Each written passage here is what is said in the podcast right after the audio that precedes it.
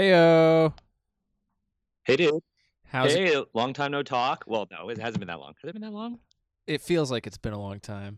Feels like it's been a while, but you were you're just in Cali, right? Yeah, I was down in uh, San Francisco about a week ago. Ooh, that sounds nice. Yeah, it's been a nice break, or it was a nice break from uh, the the no sun and the rain. Uh, how have you been doing? Ah, I've been okay. I've been okay. I'm just like, I'm at that point in. Is there any background in my audio? I'm not hearing any. Okay, cool, perfect. Um, no, it's just uh, it's it's kind of been slow. Yeah, that's I think that's the best way to put it.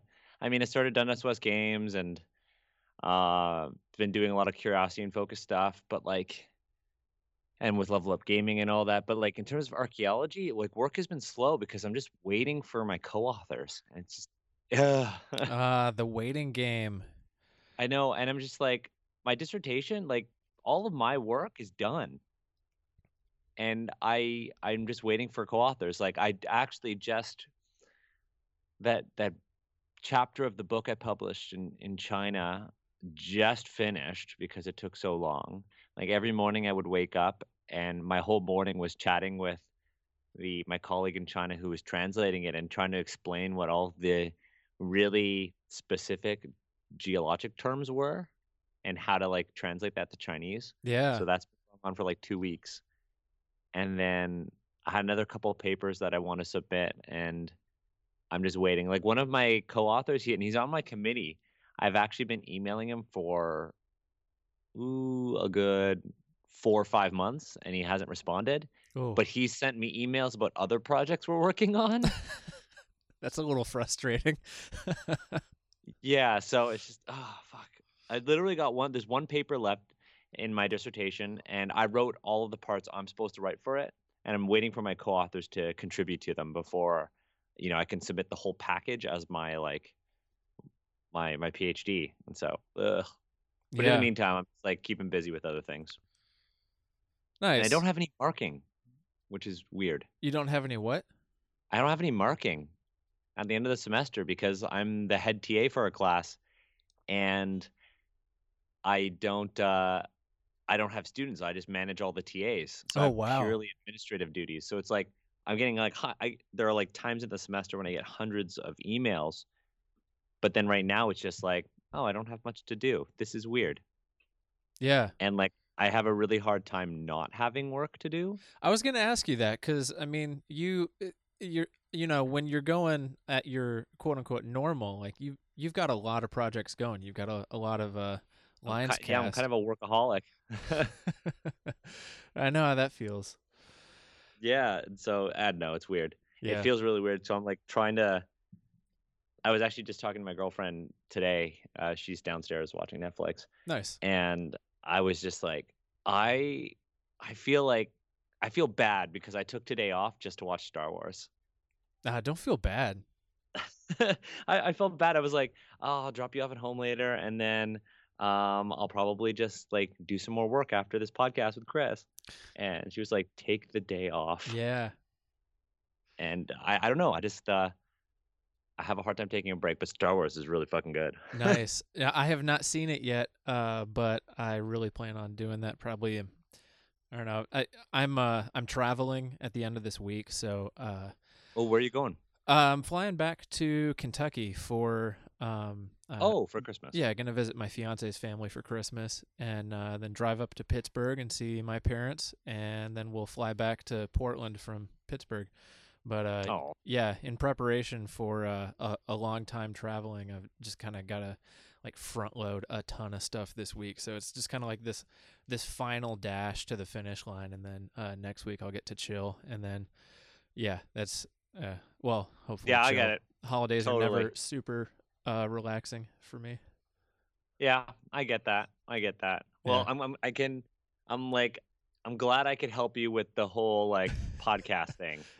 Yeah, thank you for uh, especially for responding on such short notice. It's it that was Yeah, no worries. man. super clutch as always. Um, so uh, I yeah, guess so before have, we you start, have that new segment, right? New segment. yeah. Well, first, uh, this is the final episode of Go Dig a Hole. Whoa, what? Wait. Wait, for 2017. Oh God, dude.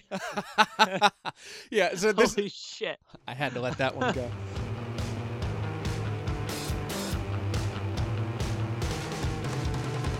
Welcome back to another episode of the Go Dig a Hole podcast. On today's show, I'm joined once again by Daniel Kwan of the Curiosity and Focus podcast. We're here to talk about our hustles, our side hustles, the other side hustles, and how we sustain all of it. Um, how to be busy, how to live a, re- a rewarding life, and all the stuff we've gotten done. Here at the end of 2017, looking into 2018, it's a time for reflection. So uh, we reflect on a very big year for each of us and take a little look ahead. Also, a re- a reminder that every podcast episode has a companion blog post on godigahole.com. Some posts go into more detail on some points shared in the episodes, some less, but all have useful links if you want to know more about anything in the podcast. So go to godigahole.com, check it out.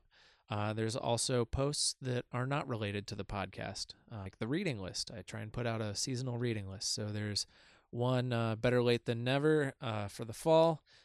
Also, a reminder to please go on to iTunes if you happen to be listening to this podcast on iTunes. Rate it five stars if you're enjoying the experience. Uh, if you're not, uh, still rate it. But yeah, find the Go Dig a Hole podcast on whatever service uh, you are listening to it on and share it with your friends, share it with your coworkers, your teachers, fellow students, whatever. Really appreciate it. And always feel free to get in touch with any questions, comments, or, you know, just let me know what you think about the show.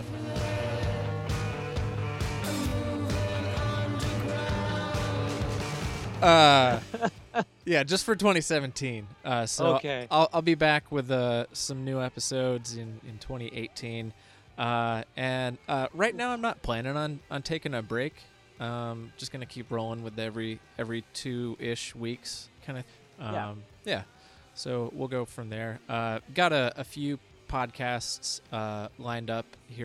Uh, it's going to be good. Nice. There for a while, I think uh, Go Dig a Hole was taking a very serious uh, trajectory on some of the episodes, like hitting some really hard things.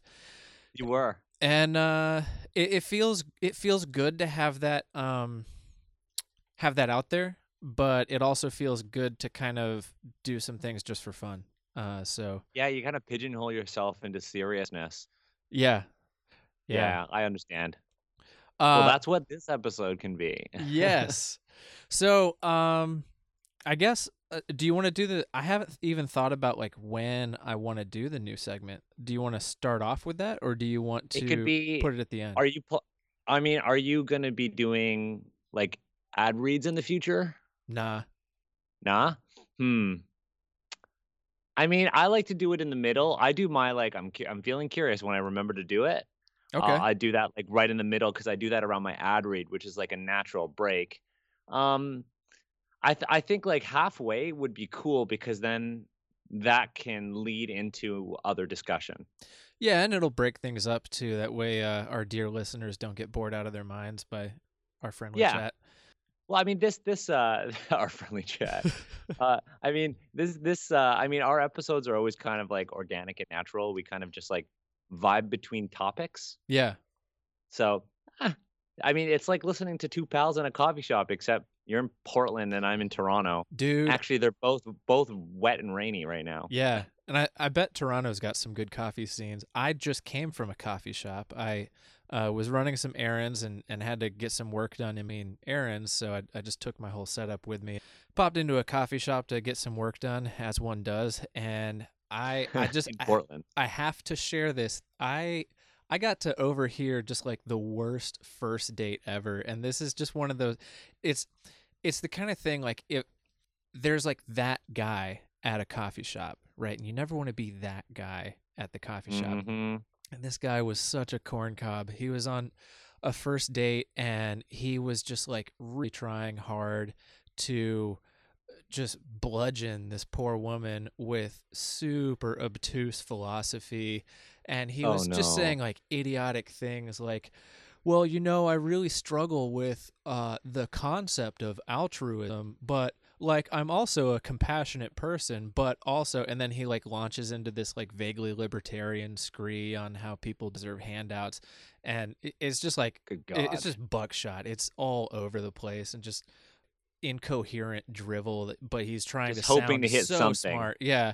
And it's just like I didn't have headphones on, which was my mistake. Um but uh it, I there were times when I just I had to really put a lot of energy into not crack out loud because this guy was like sitting all of like seven feet away from me and, and I was man oh God.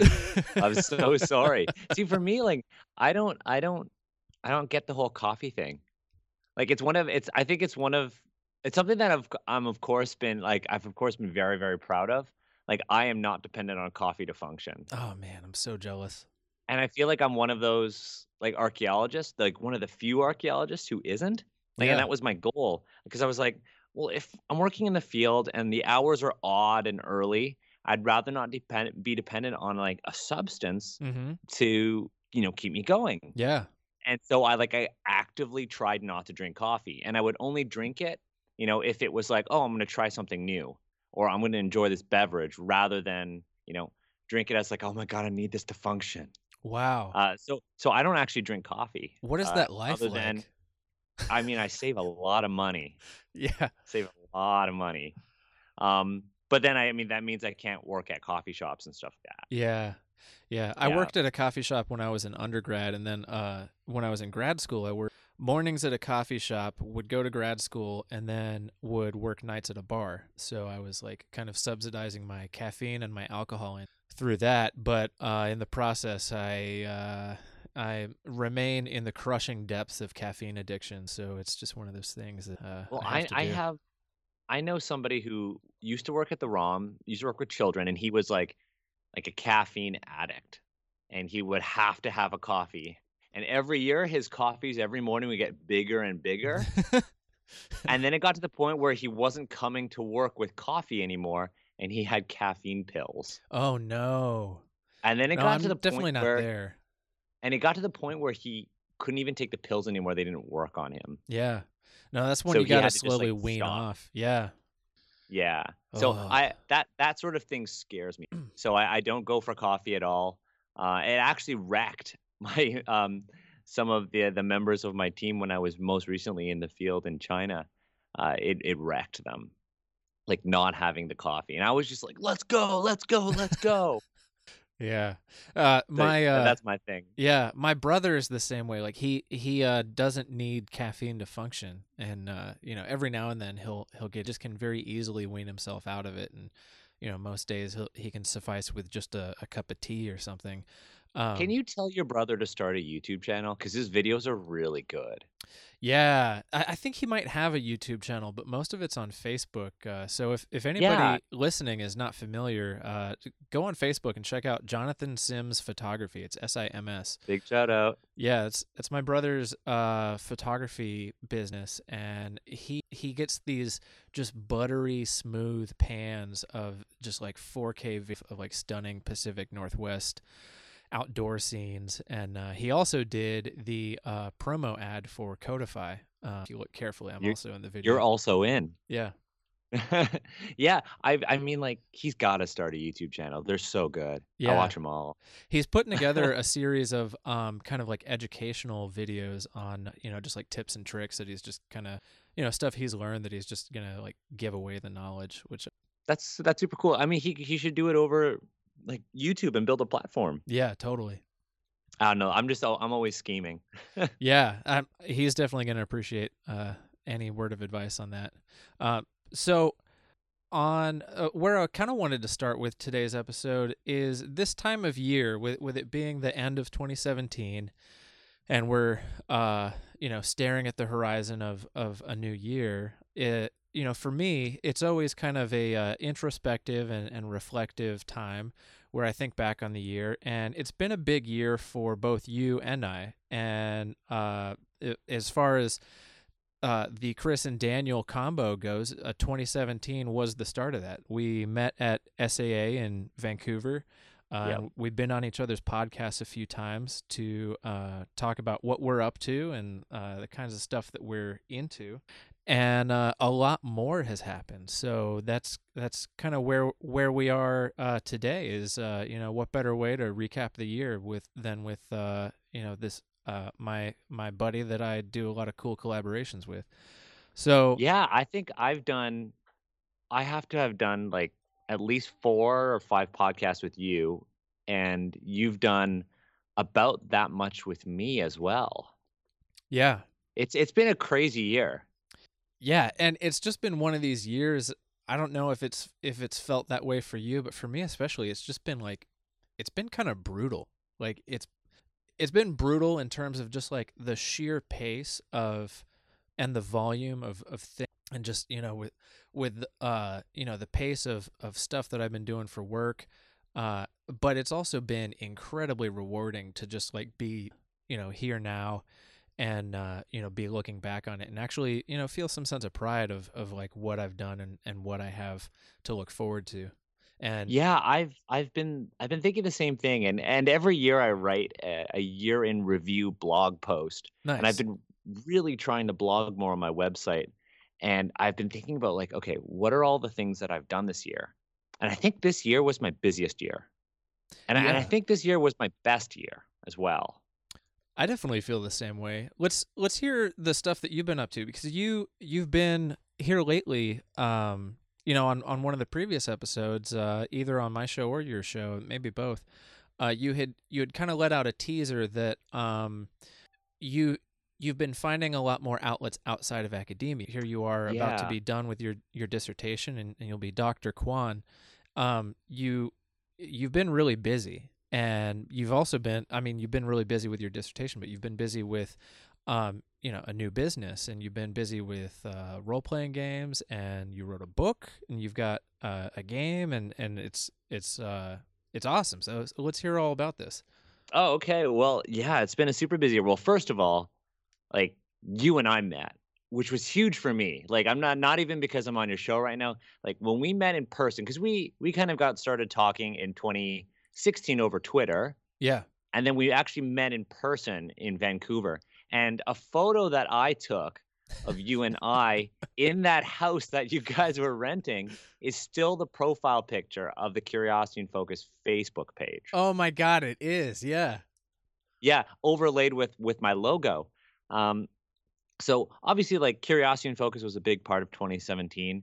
Uh, I produced 40 episodes plus four or five specials and several announcements and all, all the collaborations with you. You're like my biggest collaborator, and I did that all in one year. I I had no resources starting in 2016, November 4th, 2016, and I still do pretty much the whole podcast myself. I record everything, I edit everything, I do all the social media, but all the the design, the website design, and the branding, and the sort of the direction is done by my brother. Um, so I guess both of our brothers are very involved in sort of the creative aspects of our lives. Yeah. Uh, but Curiosity and Focus was huge for me. Uh, I also this year officially registered Curiosity and Focus as a business. Uh, so I own Curiosity and Focus. Awesome. Uh, yeah, and that was a, a big thing because the last time you and I talked for, I think it was your show, we talked a lot about business, and that was one of the things that had been on my to-do list, and I would just, whe- whether it was me subconsciously kind of pushing it away, or you know, in fear of it being too real, or me just literally not having the time because of all the other thousand things I do, uh, I finally like sat down and was like, okay, I have to do this, and I registered it as a business, and nobody had registered it before, so Curiosity and Focus is mine. I own it uh, and it feels really cool.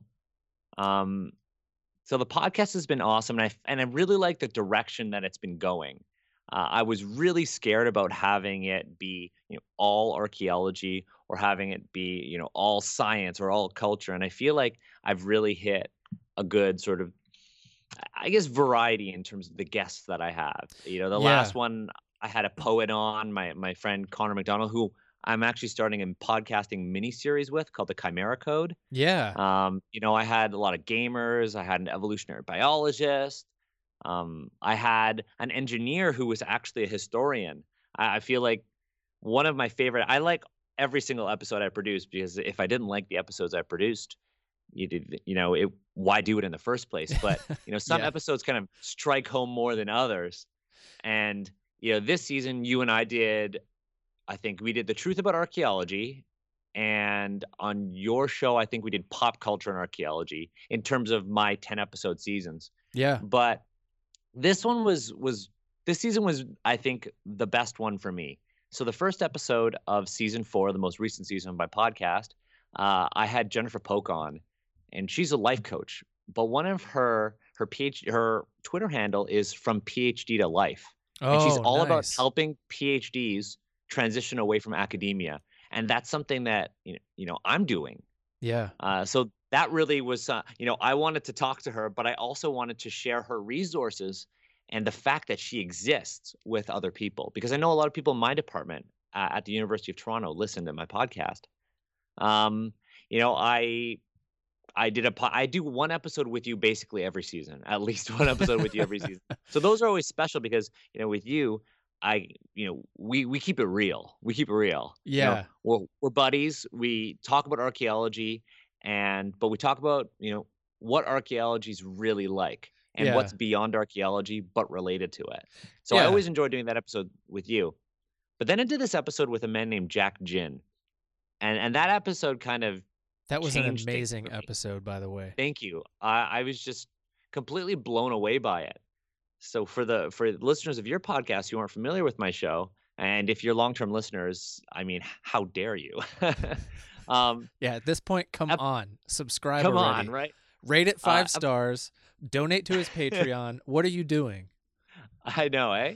So, episode 38 of my show, I had Jack Jin on. Now, Jack Jin is a retired engineer. He's a philanthropist, an entrepreneur, uh, but he had been contacted by an organization in Vancouver where you and I actually met, which Yeah. is which is crazy. An organization in Vancouver called the Chinese Canadian Military Museum Society.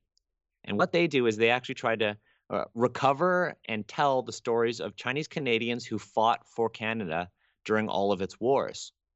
And simultaneously, I was writing Ross Rifles uh, with my co author, Patrick, uh, the tabletop role playing game that I'll probably talk about later. And I was writing this, and one of the things that you encounter if you play a role playing game is that, you know, and especially if you're trying to do one in World War One, it's like a white man's war. Like, let's be to be straight up, it's a white person's war. Yeah. You know, if if you're Canadian, I guess in America, like the American participation in World War One was very, very minimal. Um, but they were still there. Yeah, Uh, but the but- the goals and all. I, I mean, with with World War One and World War Two and uh, even the Vietnamese War, it was these these epic, enormous wars that that had international players. Uh, Uh, you know, the the people really sending troops out to die were white guys. Yeah. And so in Canada, you know, I learned about World War One in grade six and seven, and then more in high school. Now it's really only in the curriculum from grade 10 and up. And when you look at a history textbook or you look at, you know, a generic World War One book, you just see white people fighting. Yeah, And when I was writing, when we were writing Ross Rifles and we were writing the section on creating your character, creating your soldier, we were like, well, I know not just white people fought. So I want to I want to learn more. I want to find these stories because I'm an academic. I'm going to write my role-playing book and research it like I would any sort of academic piece that I would do. yeah. So this this book that we wrote and written it is like very thoroughly researched.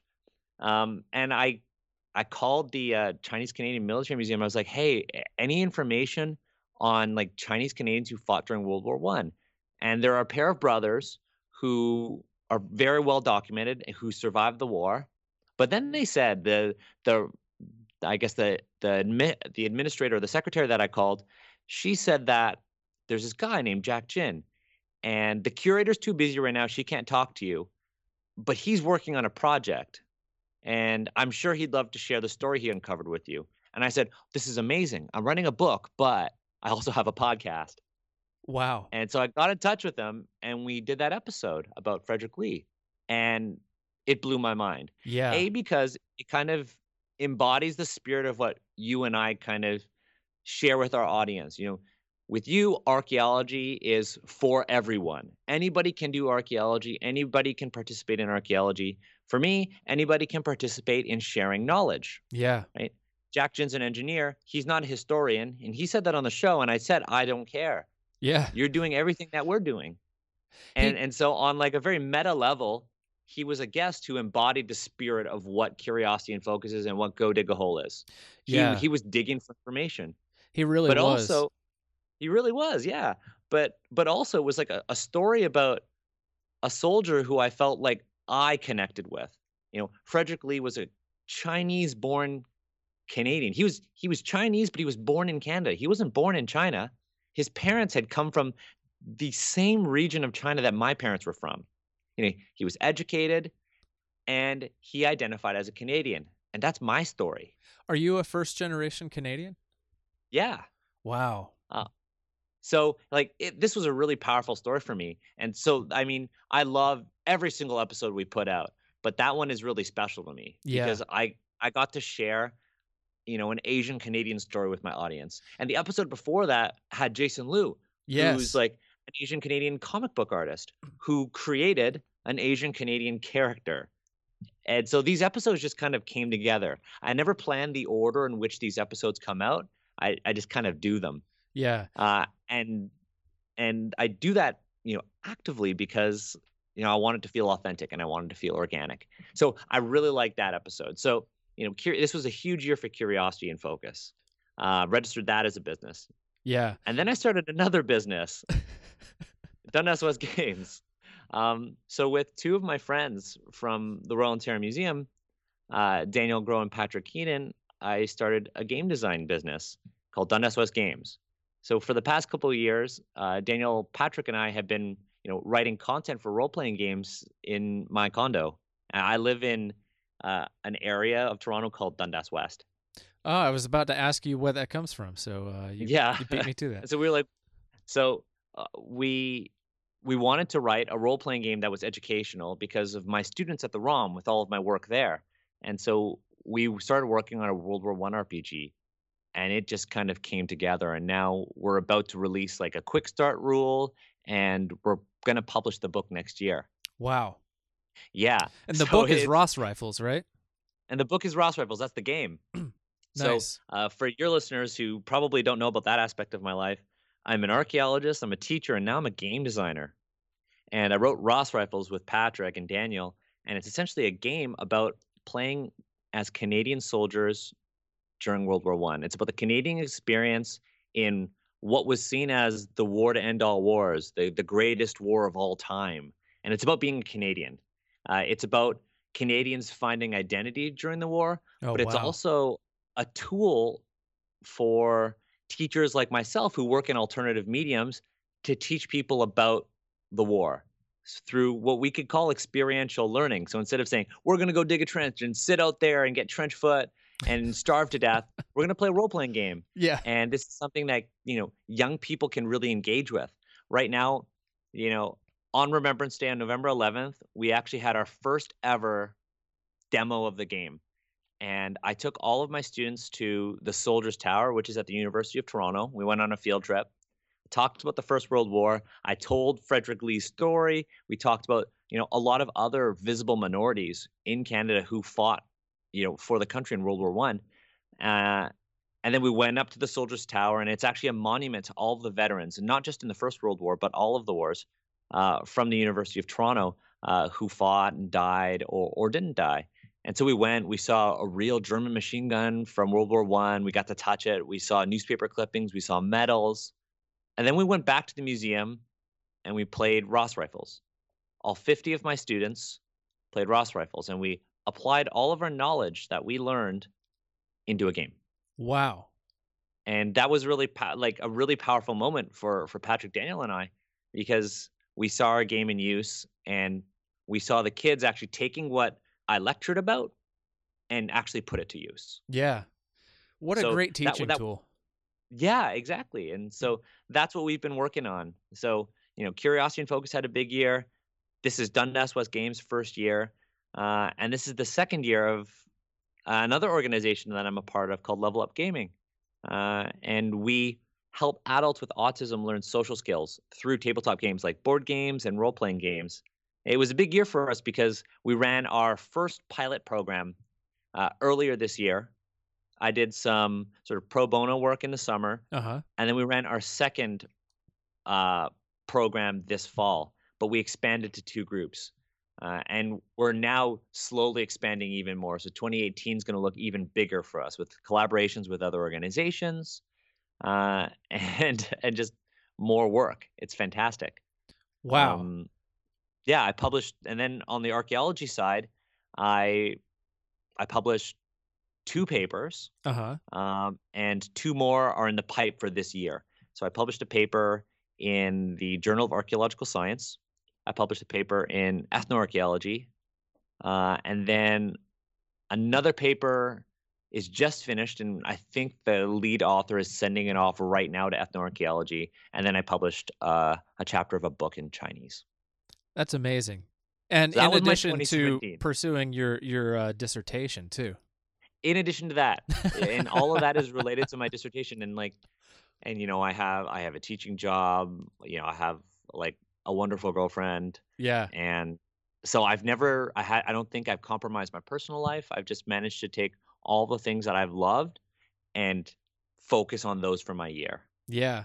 I mean, you've heard the the saying "always be grinding," and uh, I always mean, be grinding you live that to the letter, and you've got and you too you do too like i want to hear and i think i feel like your audience deserves to hear about your year because you had a big year with Codifi yeah, But you also have a big year and a big 2018 ahead of you with what you want to do with Go Dig a Hole. yeah.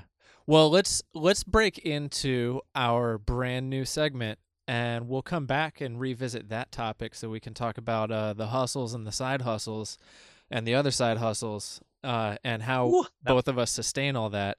Uh, that the- was a that was a good segue. thank you. Uh, I I learned from you, man. Uh, You, you're killing it. yeah. Uh, that was another big thing in, in 2017 was learning about segues um, and uh, I, I learned all of it from daniel. Uh, so the new Oh, the new segment is six pack archaeology. Um, i i had uh, played around with this idea. I wanted to call it six pack archaeology and my original idea for it was uh, i either split a six pack or just pound a six pack uh, each with another archaeologist and we talk about our uh, archaeology in the news. And I wanted that to be like a YouTube series, uh, and I thought it would be really fun. And then the more and more I got into it, I was like, well, there's a few problems. Like one, um, I don't drink that much anymore, and two, uh, it's really, really difficult to get another archaeologist in front of a camera. Notoriously camera. Sh- um, so you and I are just different. You and I are different. we are different animals, yeah. Uh, the the so what we're gonna try out here, and uh, I am going to I I have we're gonna split a six pack here, but in, instead of a six pack of uh, adult beverages, uh, it's gonna be a six pack of archaeology in the news. So I'm gonna read off three uh, headlines, and for each headline, Daniel has to decide if it's true or if it's false. And Only one of them is false. Is that that's right, right? I, I'll I'll give you this hint. One is Okay. one is true. Oh, okay. Okay.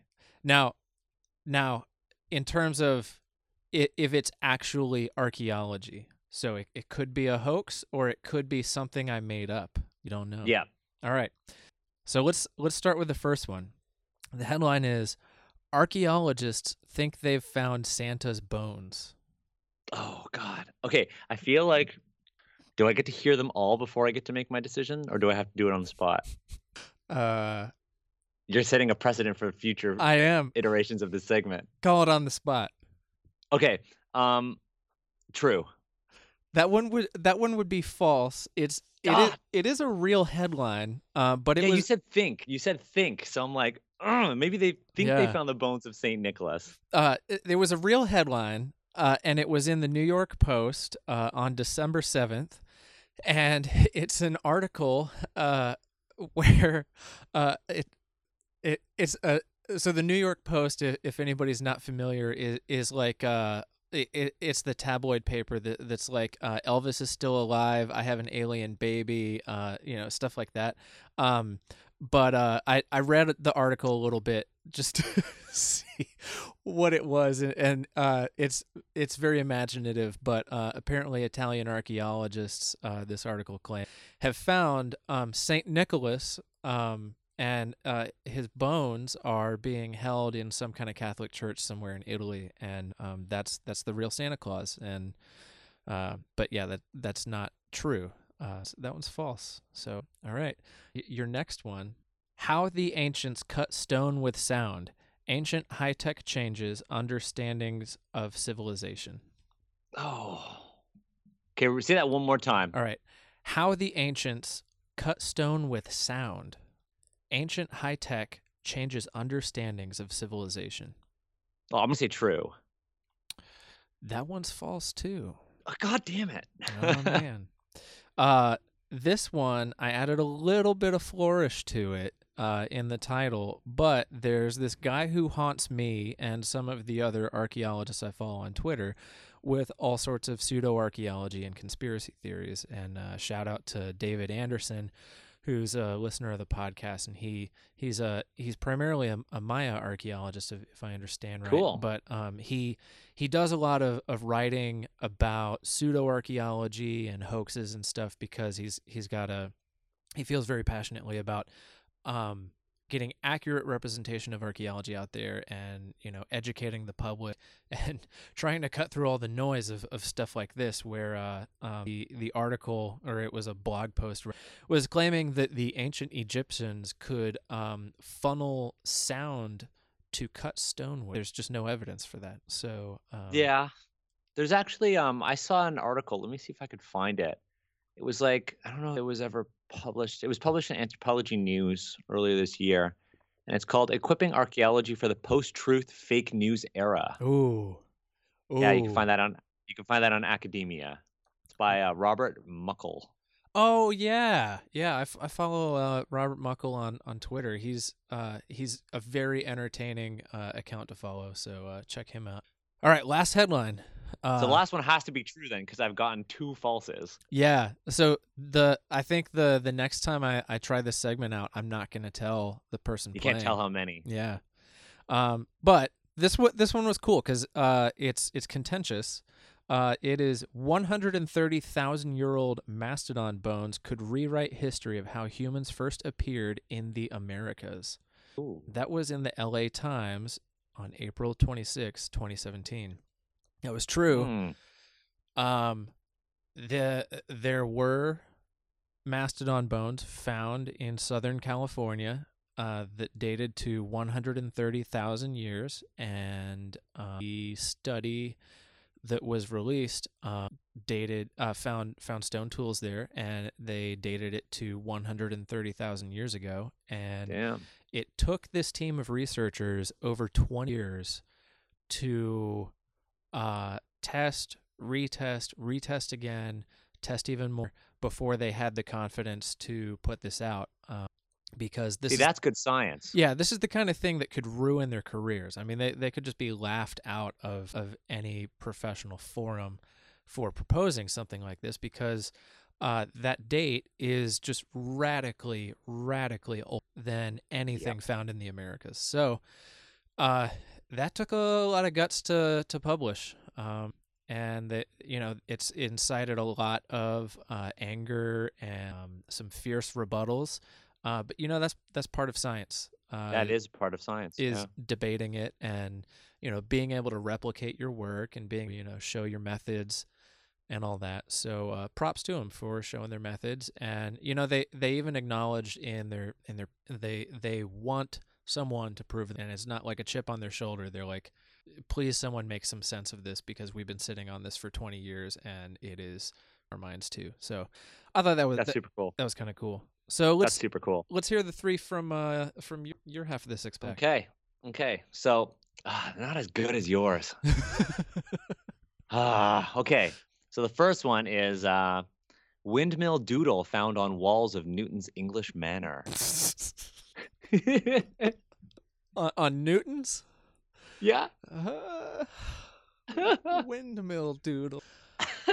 I don't know. Uh, I'm gonna go with false. That's true. Oh man. That's true. Wow. Uh, apparently, Isaac Newton was known to keep notes on the walls of his rooms. wow. Yeah, Wow. I'll send this to you. This to you. yeah, oh man. All right. yeah. Live Live Science reported it that uh, Nottingham Trent University discovered it on the wall of the Woolsthorpe Manor, his childhood home. I- It's an interesting. It's an interesting drawing. Um, good job on the archaeologists though. Like very few people would have spotted that. Yeah. Um, so the second one is uh, a set of 70 metal tablets have the earliest written account and depiction of Jesus. false. Uh, yep, that's false. Oh, thank God. So, yeah, so it, there were these uh, metal-bound uh, sort of codices that were found in Jordan, Uh-huh. uh, but they were they were found to be hoaxes. Ah. Yeah. Uh, the last one is uh, I picked it because I felt like it would be a good segue because I wasn't sure when you were going to put this into your uh, podcast. okay. Um, but it's uh, hunter-gatherer storytelling may have promoted cooperation. oh. Go with true. Yeah, that is that's true. That that one's an easy one because it, it makes sense. Yeah. Yeah. Yeah. The the idea of you know sharing stories to emphasize social norms and behaviors and promote sort of cooperation, uh, obviously in a perhaps before organized religion or supernatural vindication. Yeah, it's also a kind of a, a way to work with kind of a more horizontally organized society rather than um, like a stratified society. So, Yeah, exactly. uh, so, but I thought that would be cool because it, it's it kind of relates to what we do. You know, we tell stories. yeah. Uh, but we, we tell stories about archaeology and we tell stories about people working in archaeology. Oh, you tell more stories about archaeology. um, but but through Go Dig a Hole, I, I I immediately thought about your show with this, not because you're hunter gatherer or anything, but because you are kind of trying to foster a collaborative community within archaeology. Yeah, and I, I feel very strongly about um, emphasizing more horizontal or forms of organization rather than think that that levels the playing field, uh, opens up avenues for mul- multivocality and and you know representation and and stuff like that. So yeah, that's that's awesome. Uh, yeah. Well, I guess Yeah, let- so I thought about you, so I was like, I'll do that. yeah. So, uh, so with Go Dig a Hole, uh, you you had uh, led us into this before uh, we dipped into the six pack. So with Go Dig a Hole, it's uh, 2017 has been a- um the I- I can't remember the timing of it exactly, but uh, 2016 was kind of a hiatus year for Go Dig. Just it went through a, a lot of uh, you know personal and professional changes and stuff like that. 2017 was like uh, full throttle. Go Dig a Hole is back and going full trying to do stuff. Uh, left the archaeology podcast network, fully independent, uh, fully listener supported. I can't pass that moment up without uh, a moment to uh, thank people who have supported the things that you've been able to do. Uh, the things that you have allowed me to uh, have been really cool. Uh, been able to you know more resources. Uh, and start to look at more creative ways to uh, more things and that was that was part of my you know my scheming earlier on in 2017 was i i want to start focusing on public so um here recently i i finally formed go dig a hole into a nonprofit so it is a registered business name as a as a nonprofit and um, there's there's a little bit of a time lag between being able to receive charitable donations as a nonprofit. Still waiting on on that to clear up. Uh, for the time being, the the pay still still remains uh, the most effective way to support um, when when uh, the the tax status changes. Charitable donations. Uh, what I'll do, my intention is at least, is to uh, probably shut down the Patreon and uh, send a message out to all the all the supporters and uh, and basically make the the support structure to be about the same as as the Patreon was, um, uh, so that you know basically give whatever you can and I'll reward it as much as I can within a sustainable amount. But um, one of the things that I I wanted to do uh, to accomplish one of the missions of of professional development and building a more inclusive archaeology was just to start locally. Uh, so Yeah. he- here in here in Oregon, you know, I've I've been a, a member of the Oregon Archaeological Society and the Association of Oregon Archaeologists, and uh, started a started kind of a, a scholarship fund, if you will, to um, sponsor a uh, early career archaeologist or archaeology student, uh, just sponsor their membership for a year. Um, and so uh, I've been talking with with both organizations, uh, and and we're going to more formalized way to to do that properly. And and one of the the issues that um, OAS had brought up, I approached them with this is as they said that they were uncomfortable with it at first, but they wanted to, to talk more about it. And the thing that made them uncomfortable, and I totally understand, is um, they said that membership in a an archaeological society bears with it some kind of moral and ethical obligation to uphold uh, you know standards to protect archaeological resources and to be educated about that that obligation going in as a member. And so they, they said, you know, if you're just going to give away a, a membership, uh, I feel like that bypasses the acknowledgement that you are educated about that. And so I was like, yeah, I totally understand. Makes sense. We'll find a better way to do this, but yeah, but they were they were enthusiastic either way. So I I um and then uh yeah yeah, uh, you can figure out a way to make it accessible, but also uh, reward it to some, award it to somebody who who I guess deserves this through, through some sort of application or something. yeah yeah, and let Yeah, like the not sure how that works, but- Yeah, let like the OAS board uh, determine that or something like that. Um so yeah, there's that and then I have some public speaking um engagements that have been organized. One of them is is going back to Vancouver.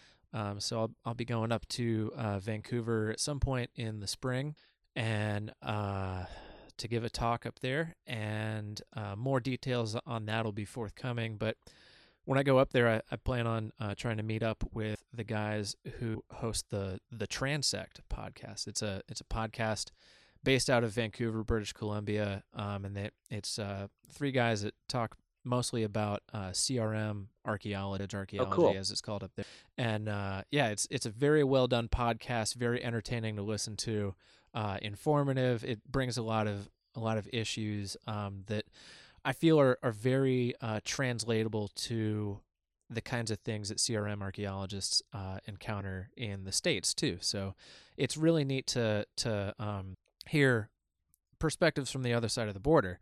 And on that note, uh, I there's there's this new feature on the iTunes uh, podcast uh, thing, whatever they, I hate the I hate the changes they made to the app. By the way, I do too. It's obnoxious. it's but terrible. One of the things that they built in is stats. So I, I'm able to look at some stats, and and podcast stats are notoriously inaccurate. So, uh, you know, if somebody's quoting you a number for um how many listeners they have, um, it's probably grossly exaggerated. Um, Yep. So, but I'm a, I'm able to see that according to iTunes, um, 30% of Go Dig a Hole listeners are in Canada. So shout out to Mm. all you Canadian listeners. That's that's super awesome. Uh, and then uh, several more are in Kentucky, and several more are in Oregon, and the rest are just kind of scattered all over the states. So uh, yeah, thanks thanks to all the listeners. But it, it's kind of neat to see the the geographic spread of of. And I was I was pleasantly surprised to see that there were so many in Canada. oh, you're gonna have to show me how to do that later. Yeah, yeah. I'll send you some That's super some cool. screenshots. Yeah, yeah, absolutely. So you got like basically you're making this move to making archaeology widely accessible to young people. Yeah, I, I want to be be uh I want Go Dig a Hole to be a strong resource for young people if they're students, whether that's uh, you know like high school or, or college, and uh, you know one one of the inspirations for that was is the students that I've worked with in Afar in Belize. Um, I had, you know, going into that, I, I didn't know what I was getting myself into in terms of like the impact that I would have on high school students. But seeing them go through a field school year after year after year and then have awesome opportunities to get into colleges because they've demonstrated some kind of research uh, during their summers, and that really sets them apart from you know other applicants of their their age uh you know i was i was like blown away and then you know to maintain some some positive relationships with them that's it's just been really rewarding. Uh yeah so you know them and then also i i had started this thing when you know this thing being go dig a hole uh as just kind of like a, a an outlet for what i was going through as an early career archaeologist. I had a lot of frustrations with navigating the gap between classroom and and so as I kind of explored that, I just decided to share some of that with, you know, mostly by reaching out to people who I felt like uh, like they they knew better and uh, they offer some interesting uh, insights and, and advice on you know good tips uh, and you know sharing their perspectives on, on their professional trajectories and one of the recurring themes throughout all this. And and I feel like uh, you're a great testament to this Daniel is is uh, there's no linear path to archaeology. No, absolutely like, not. That's one of that's one of the craziest things of, about this this field is is But they make you think they they make you think that there is. yeah, it's, it's like I'm going to go through uh, school, and the idealized trajectory goes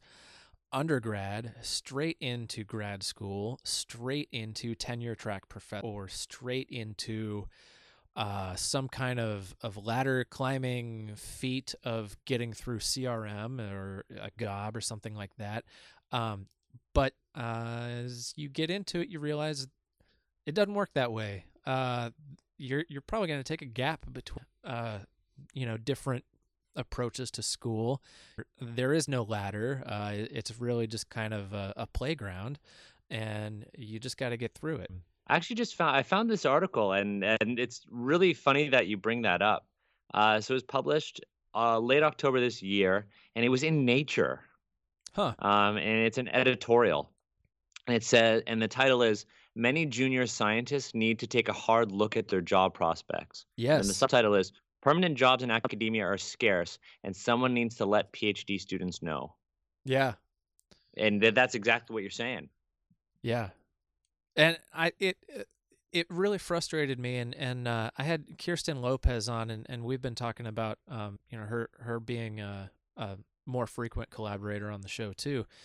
Uh, her and I were talking about how the the timing of our entry into CRM archaeology was very instructive on, on like our path, the profession, and so you know for for her and I at least we got into archaeology at a time when there was like it, it was it was there was a lot of job scarcity, a lot of uncertainty in the job market, uh, and it was all following the real estate collapse mid two thousands. And Yeah. you know it, it I I can think uh, you know, a a tax act, uh, American oh, what was it called? ARRA, American uh, Recovery and Reinvestment Act, or something like that, um, that just funneled billions of dollars into infrastructure uh, and environmental management, like land management projects. Uh, and it was, it kept me employed for a long time. And it, Right. that's that's where I you know that was the kind of of work environment and that was the kind of work that I was doing was was a lot of like um, big federal job kind of work in, in CRM and and so that that was kind of the start of my perspective been trying hard to brand you know to get outside of, of CRM because even CRM is is widely varied you know you've got people some people will oil pipeline you know only wetland restoration or you know of uh, so it, it's just neat to see like everywhere archaeology can go. And you know that that kind of brings that all funnels back into well how how do you sustain that the things that you pick up along the way? And uh, you know all of that is kind of a reflection of, of my life and and it's it's a lot of it comes out of things that i'm digging around for you know just to help myself out and uh, you know Yeah. i'll make like contacts and stuff and i'll be like hey you know you know your shit. You you on my podcast, and uh, you know that's you know guests, but um, but but it's that humbleness that that more academics need. It's that humbleness that more scholars need, right? A lot of people won't be like, "Oh, you know your shit. Can you teach me that?" A, a lot of people will either take that as, "Whoa, are you trying to steal my stuff?" um, right? Because I've I've encountered that. It was like, "Oh wow, that's Yeah. so cool," and then people will be like, "Whoa, whoa, whoa, that's that's my area of expertise." And I'm like, yeah, "Whoa, I just want to learn." yeah. It's like, hey, buddy, you're taking up too much room in the pool. It, it doesn't work that way. Yeah. Um, so uh, no, it's it's cool that you you you know you've come to this point where you know you're secure in your place in archaeology and perhaps your current role in archaeology because your role is constantly evolving. Yeah, That that you're open and confident enough to be like, hey, I want to learn from you and I want to share what you have and your expertise with the world. yeah, definitely. And I feel like for early early career and and for for students, uh, I mean, you've you've really got nothing to lose by being humble. You've got everything to gain and nothing to lose. So that's that's kind of where where my head's at on is is just you can learn from from anybody and and that's that's also the direction that I've been taking Go Dig a Hole as a as a show lately is is reaching out to you know some people who aren't in archaeology um, because they have some things. Dawn Howard is is a friend of mine who's an accountant, but she specializes in dealing with freelancers. So she's got a lot of advice on how to professionally uh, do things right financially and, and tax wise for freelancers. And and uh, I have often felt that I have freelancers other archaeologists um, because you know, I, It's I the am- lifestyle. It's a up- very yeah, different lifestyle. it's unpredictable and it's a different it's a it's unpredictable but you know freelancers are people who you know you might not be working one day but then the next day you might be working all day and well into the night. Yes. Yeah. And you know it, it takes a certain kind of person to do that. That and that's why. Yeah. And then with with Codifi, uh, that was that was also a big thing that happened for me in 2017. And let me think, I I I had kind of started to get involved um, as kind of almost like an outside consultant in 2016, and then uh, in 2017 I was I was hired on full time, and um, we've been killing it. If if I can take a moment to to brag, you know, yeah me and my no, colleague you really have me and my colleague Michael Ashley. Uh, I mean, he's he's the kind of guy that um, uh, I've I've lately kind of come to think think of uh, him and I as as like iron sharpens iron kind of thing, where uh, he is so scary smart, um, and him and uh, our like strengths and weaknesses really complement. Like there there are things that I can do that that he can't and there are things that he can that, that I can't the things that he can do that I can't it's just like he's just scary smart and he can he can learn just about anything really quickly master it and like he can go deep into like coding and development and all sorts of stuff Right. and open a lot of doors uh, professionally and so it's been fun like learning from him and all of it like it's just been it's just been funny like the the path that I that I've had to follow for the past year with Codifi is a microcosm of my path through archaeology as a whole because I got into it with uh, very clear parameters. It, it was I I've spent enough time in CRM archaeology that I can, you know, kind of provide some user testing and some consulting on uh, the the direction it needs to go and the kinds of features that to now I almost don't even look at look at myself as an archaeologist anymore um, because I've had to focus on like sales and business management, like actually running you're you're an entrepreneur running a That's what business. you are. Yeah.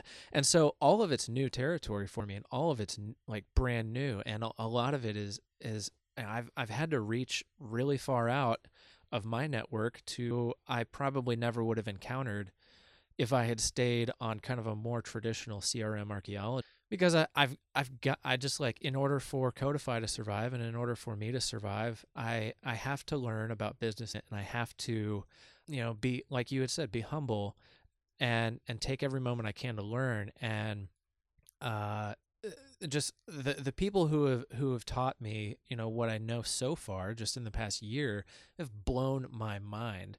The kinds of like biz- tips and tricks, and so it's one of those things that I, I probably don't have like a good outlet on Go Dig a Hole to talk about, but um, here at, at Stream PDX, the the Airstream studio that I'm recording this podcast out of, yeah, there's a lot of podcasts here, and so we have like a monthly. It's been really fun to, uh, you know, just get to chat and, and blow off steam, and you know, there are people who they eat and breathe that every day, and they've been doing it for than me, so they know they know some some uh, tips and tricks that are. So that's it's been. Yeah, that's amazing. I mean, you have to be able to adapt. You have to be able to be open to learning and be open to putting yourself in uncomfortable situations and an uncomfortable phase in your life in order to uh, adapt. Yeah. Right? Yeah, it's definitely if not you comfortable. get stuck on that. yeah, you have to be uncomfortable. You know, I I really, you know, I like that because I I know that if I'm uncomfortable, if I'm doing something new and it makes me uncomfortable, it means I'm learning something new. Yeah. And I never want to be too comfortable because I get bored. That, that means I'm I'm not I'm gonna get bored and I'm not I'm not evolving. Yeah. And, you know, for me, I've kind of gone in a similar trajectory to you. You know, I've learned a lot about business in the past year. And I've and one of the things that I learned is you don't need to go to business school. Yeah. That, yeah. That's one of the things that I've really learned. But but I've also learned that, you know, you need to ask for help. You need to be able to ask for help and be humble enough to ask for help because you're not going to be able to do everything.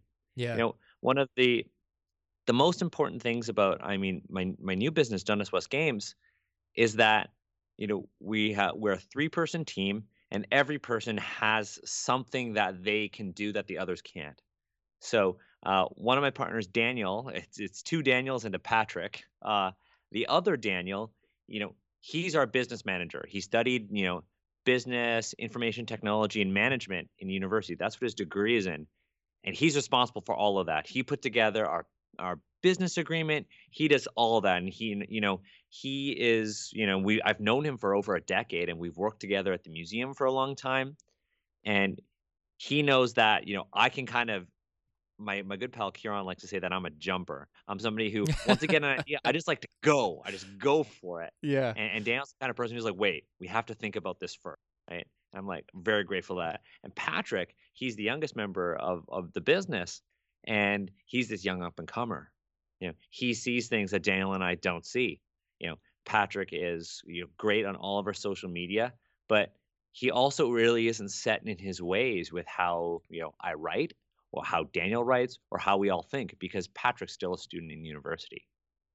So we have this like big team that gels together. Yeah. But each of us is completely, you know, aware of the fact that we all have something to offer. And all of those things that we are unique that make us unique and what we offer makes this business successful or what will make this business successful. That is awesome. And that's really crucial is getting a, a team that has a variety of strengths uh, that really complement. And that's it's really I don't know. I, I feel like it's rare to find. When you find it, it really really works. So that's that's really amazing, and I, am super stoked for you. Yeah, I know. I mean, I brought that up because it, it kind of reminded me of exactly what you were saying with Codifi, and you know, just the tone that you had. You were excited yeah. that, that this guy that you're working with you know a lot of people are like oh this person does this and this this and then they feel threatened that this person is going to take over their work. But you're like legitimately excited that you can learn all these new things but there's also this dude who does things you can't yeah. right? Well and that's and what, we're looking at scaling like up to too and that's this that is I, that is I think that has been one of the most terrifying things I've had to navigate in my adult life is taking ownership of of a, of a, a small business and having to navigate how to scale it up. And uh, so we're we're looking at, at taking on uh, some very large projects and it means that we have to bring in more than just me and Michael. And so we're we're hiring on a, a new project manager. And my my whole attitude with this project manager is is like you know a, a lot of this is going to be taking a lot of the work that I do right now uh, and and Michael was like, I I hope you don't feel threatened by by you know, a project manager. Honestly, I I want my my ideal project manager is someone who can manage circles around me. I I need yeah. someone who can like really sharpen me, push me to the limit, teach me things, and you know like make make me a better person and make Codifi better as as a company uh and and that's just my whole attitude towards it. I want everyone on the team to just be like uh, just a beast at, at what they do. And then Yeah, and i and, think that and that that, all overall of you benefit. yeah and it builds a lot of trust and it builds a lot of a lot of ownership. And and that's also i mean that feeds back into michael and i share a lot of ideologies and stuff about um you know i, I think that we're very much on the same page in terms of our our emphasis on more horizontal organization rather than um you know vertical is like we look at it not as um like michael's my boss and i would be the boss. We look at it more like we are resources to each other. And if there are things that i need michael as a resource on like like development i can be like uh michael i've, I've got like these tasks xyz i need xyz dev work done. So so like hop on and and he's just like boom on it. And you know same with me it's, like he'll like i need xyz you know jump on that and i'm like yeah okay cool. And we we just knock it out and we have fun with it too and th- and that's the thing is like we're we're grinding but we're we're still having fun with it uh, and so it's just been it's been neat and I, I want to preserve that that you know I, I feel like you know i think you had said it perfect if you're not uncomfortable then something's not quite right and i, I feel like um, going through all this you know I, I had said it's it's been like one of the most terrifying things for me to go through because it's been almost entirely uncharted territory but at the same time i know that I, exciting. yeah i know that i'm growing and and now it's like you know every chance i get to take to kind of look back at at like you know what what i've just done it, if if you had asked me like five years ago uh you know what do you think you'd be doing that You You're killing never dude. in my life so you know it's it's neat and it's uh, it's not something that i that i had really foreseen but i had these these like I had these goals in mind, uh, you know, and I always kind of think about a five year plan, and, and this kind of coming back to where we had started the episode with, you know, this time of year is very kind of introspective and reflective, but also kind of looking forward. And so, like, I constantly kind of take an assessment of what my what my five year plan is and stuff like that. And so, for a long time, I'd say maybe for the past like nine years, my five year plan has included something along the lines of I need to be in a position where I can be autonomous, but I can also have, I can also shape the work that I'm and Yeah, so you, you need to have stake in you need to work at a startup, which is kind of what you do. Yeah, exactly. And so when I when I saw kind of what I would be doing, yeah, there's going to be a lot of risk, huge risk in involved in going in on a startup. Um, you know, I don't remember the stats, but uh, there's there's a a, a really really scary number of startups fail every year. Uh, and, Oh yeah. and uh, you know it's one of those things. It's like you've got to know the risk going in. Not everybody can start their own business, um, and not everybody can can go into a startup and and have it uh, pan out for them. So it, you know it took a lot of trust and and faith and uh, and risk, but you know so far it's been rewarding. But you know it, it I also saw opportunities to kind of carve out and make progress toward you know these bigger goals that I had set for myself and and so it's just nice to kind of be making some progress on those. Yeah. Uh, so, That's amazing, man. Yeah. but one of the things that uh, I had wanted to to cover with with all this is just kind of some thoughts. Um, I've been curious, you know, because I feel like you and I are, are very much on the same page, and we've been going through a lot of the same types of of things in our lives. What are some things for you that um, have helped you sustain this? You know, like you're you're a very busy guy. Uh, you you take on a lot of projects. You've got a lot of things going in different directions. And one of the things that you had, one of the things that you had mentioned, uh, I think the first time we had a podcast together, and it's stuck with me ever since, is you said that you like to have a lot of things going at once because um, you can kind of just keep energy moving forward, even it's even if it's little bit by little bit. Like you kind of reach a, Yeah. a roadblock in in one thing you're working on, shift to the next, hit a roadblock on that one, shift to the next, and eventually you keep coming back around because you know, you keep moving the puzzle around just a little bit until more things fall into place and you can kind of make forward progress on it. So, but, but the, the key is that all of those things, all of those puzzle pieces, all those individual puzzles are all related somehow. Yeah. Yeah. Sometimes yeah. it's hard and I mean, to see I the still, overlap. I, it's yeah, sometimes it is, and I think this year I've kind of come to see the overlap a, a lot, a lot easier. Um, but but in terms of like how have I been doing that, and nothing's really changed. You know, if anything, all of the all of the I like to say things, but all of the projects that I'm working on are, are all fairly related to either archaeology, education, or gaming, or a combination of those. You know, Ross Rifles uh, and Dundas West Games happens to be a combination of all three. I use my archaeological skills at research, writing, and editing.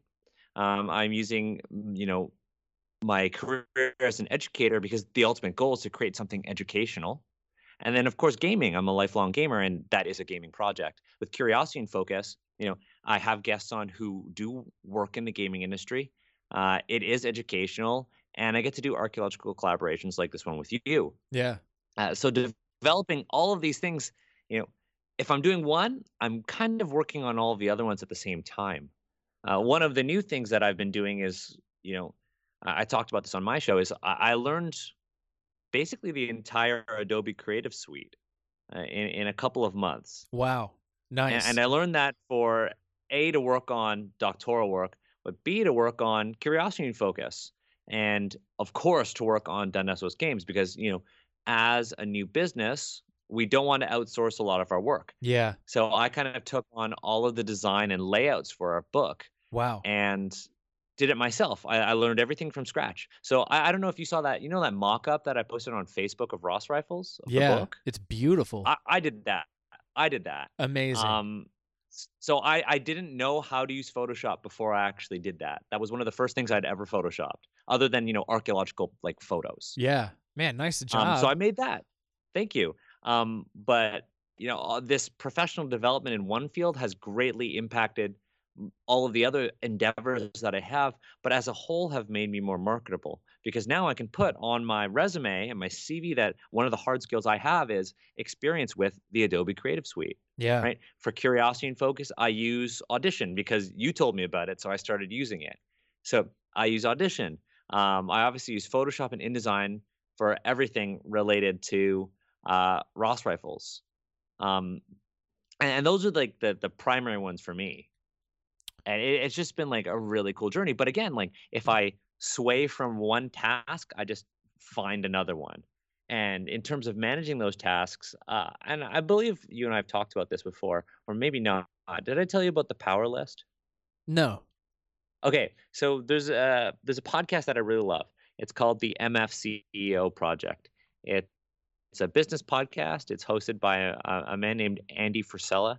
He he owns a whole bunch of companies, um, but it's this free business podcast. It has no sponsors. He actually loses money producing it, uh, but it's about business and it's about kind of building your brand and getting out there. But it's not about making money. It's about being successful in the way that you see it. And one of the things that he constantly talks talks about on that show is something called the power list, and he talks about it on episode 107 of the show or 104. Um, but essentially, what it is is I get up every morning and I write down five critical tasks that I want to get done that day. Until I finish those tasks. So if I drift from one of my tasks, I'll drift to another critical task. And by the end of the day, I'll get everything done. And that's how I do all of my projects. So, you know, uh, I, I know that like I'm I lately I've been working with a translator in China to do all of that translation for the book. So I know that my mornings are going to be working with the translator.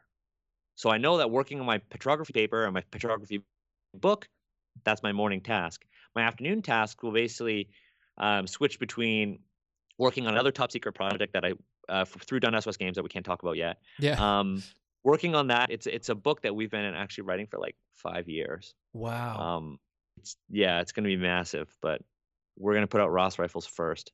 nice. Um, but you know, working on that book, uh, doing level up gaming, or working with clients because now I work at a private school as well as with level up gaming. Um, and then of course there's, you know, making sure I relax. One of the things that you know I have a hard time doing is not working. Yeah. and that might be like my biggest flaw. You know, if you go to a job interview and you start with like they say, "What's your uh, biggest flaw?" Well, one of my biggest flaws is a is a strength. I'm not good at not working. um, I, I'm terrible at not working, and I always feel guilty about it. Yeah. And uh, you know, my my partner does a really amazing job of telling me like, look, you have to like relax, do something like that isn't you know work. And if I'm telling her like, oh, I'm like, I'm so in, I'm so into this, like, I'm really into this video game right now called Bloodborne. It's like this gothic horror action game. Nice. Really dope. Really fucking difficult though. Um, I'm super into it, and I know the game. They like the game scares her because she isn't into that horror genre. But she's always like, if I'm playing it, she's like, yeah, you should play that because she knows that it's time when I'm relaxing. Yeah. Um, I've also taken up knitting, so she's always like, no you way. should go and knit. Yeah, dude, I- I'll send you a picture. I'm knitting a scarf right now. Oh, that's so I learned how to knit. My fiance has um, been knitting a lot of scarves lately too. Dude, I've been like I've been working on the same scarf for like weeks. I'm so bad at it. But you'll you get know, there. every every night I'm trying to like do a couple lines on on the scarf or you know, trying to just sit down and do nothing but knitting. yeah. It's really hard for me and I maybe can get that done like twice a week, but I'm working on it. Yeah. So so that's kind of how I get everything done. I just I have a list of five things that I do every day, and I drift between those five things until I'm done them. Yeah, and I think it But one, of the things every that you've built I'm- into that though is uh it, it funds your life. Right? So it's Yeah. it's either funding your life financially or through like mana uh you know that just gives you the life force to keep going.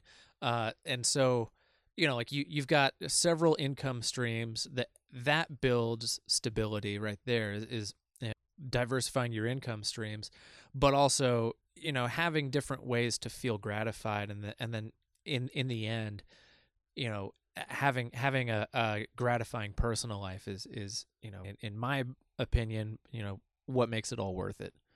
Absolutely, and I feel like that's why 2017 is the best year for me because I feel like this year I have the most gratifying personal life. yeah You know, I, I feel like you know I'm I'm spending more time with friends. I'm spending more time with loved ones. and you know, but I'm also like succeeding in my career. And it's the first one of the first years where I've had like a really I've struck a really good balance between the nice Um, but I- but I I think it kind of goes back to this thing my supervisor said well, back when I was doing my master's five years ago. At this point, holy shit.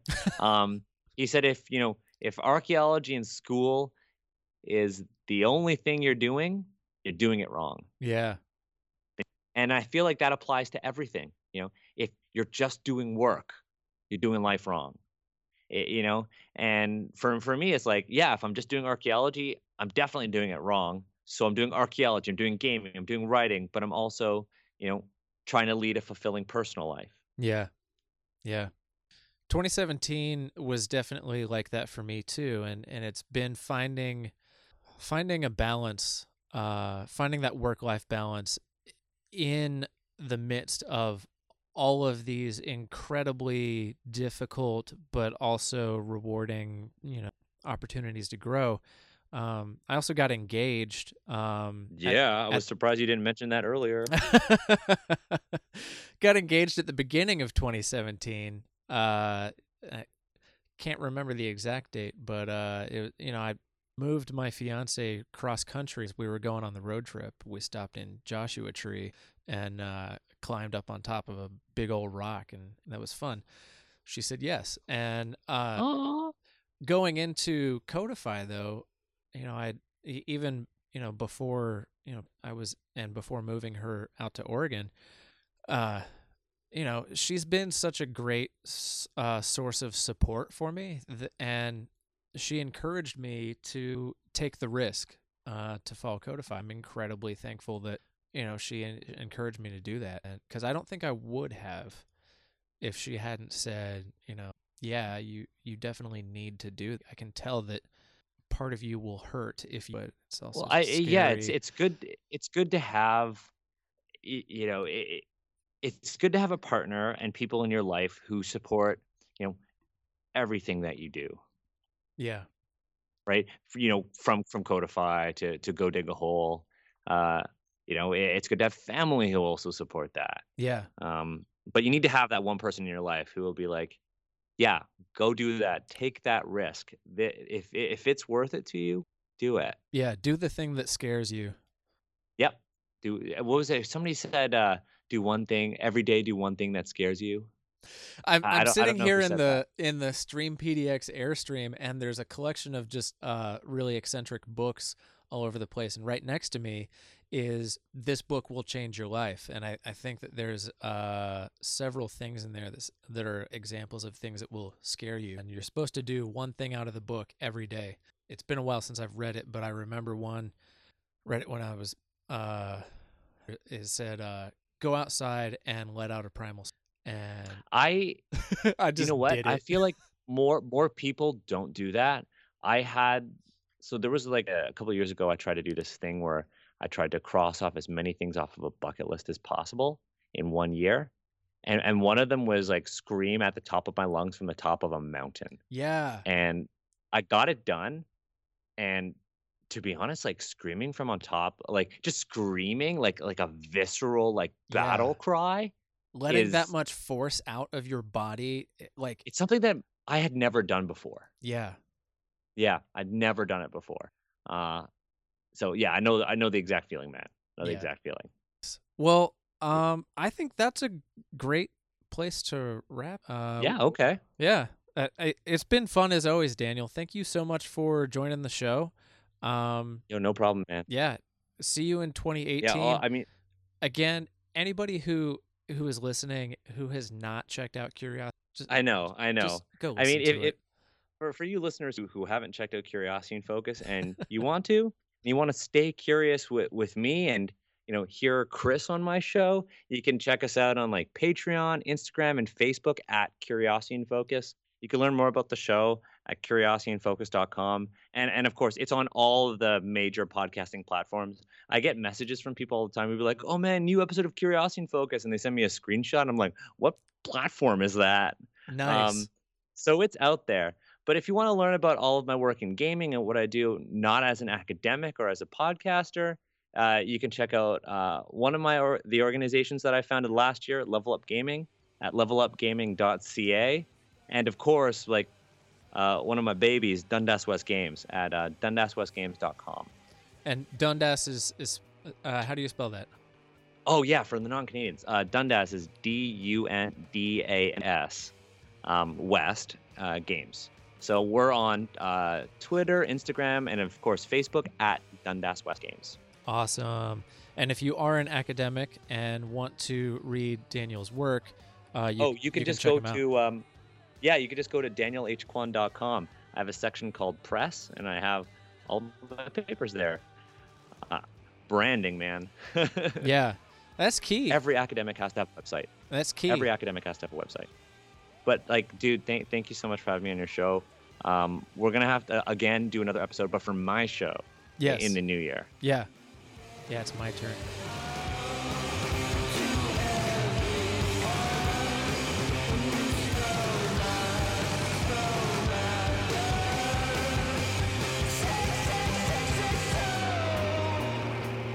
Thanks for listening to the Go Dig a Hole podcast. If you enjoyed this show, please consider uh, supporting it on Patreon. You can go to patreon.com forward slash go dig a hole. Uh, all of your contributions are incredibly appreciated, and uh, I've already been able to do a lot of amazing things with your support. So thanks again, and please uh, share this with any of your friends, colleagues, classmates, students, teachers, whatever. Uh, you can also find me online. I'm very online. Uh, the blog is godigahole.com. Uh, you can find me on all the social media platforms at godigahole.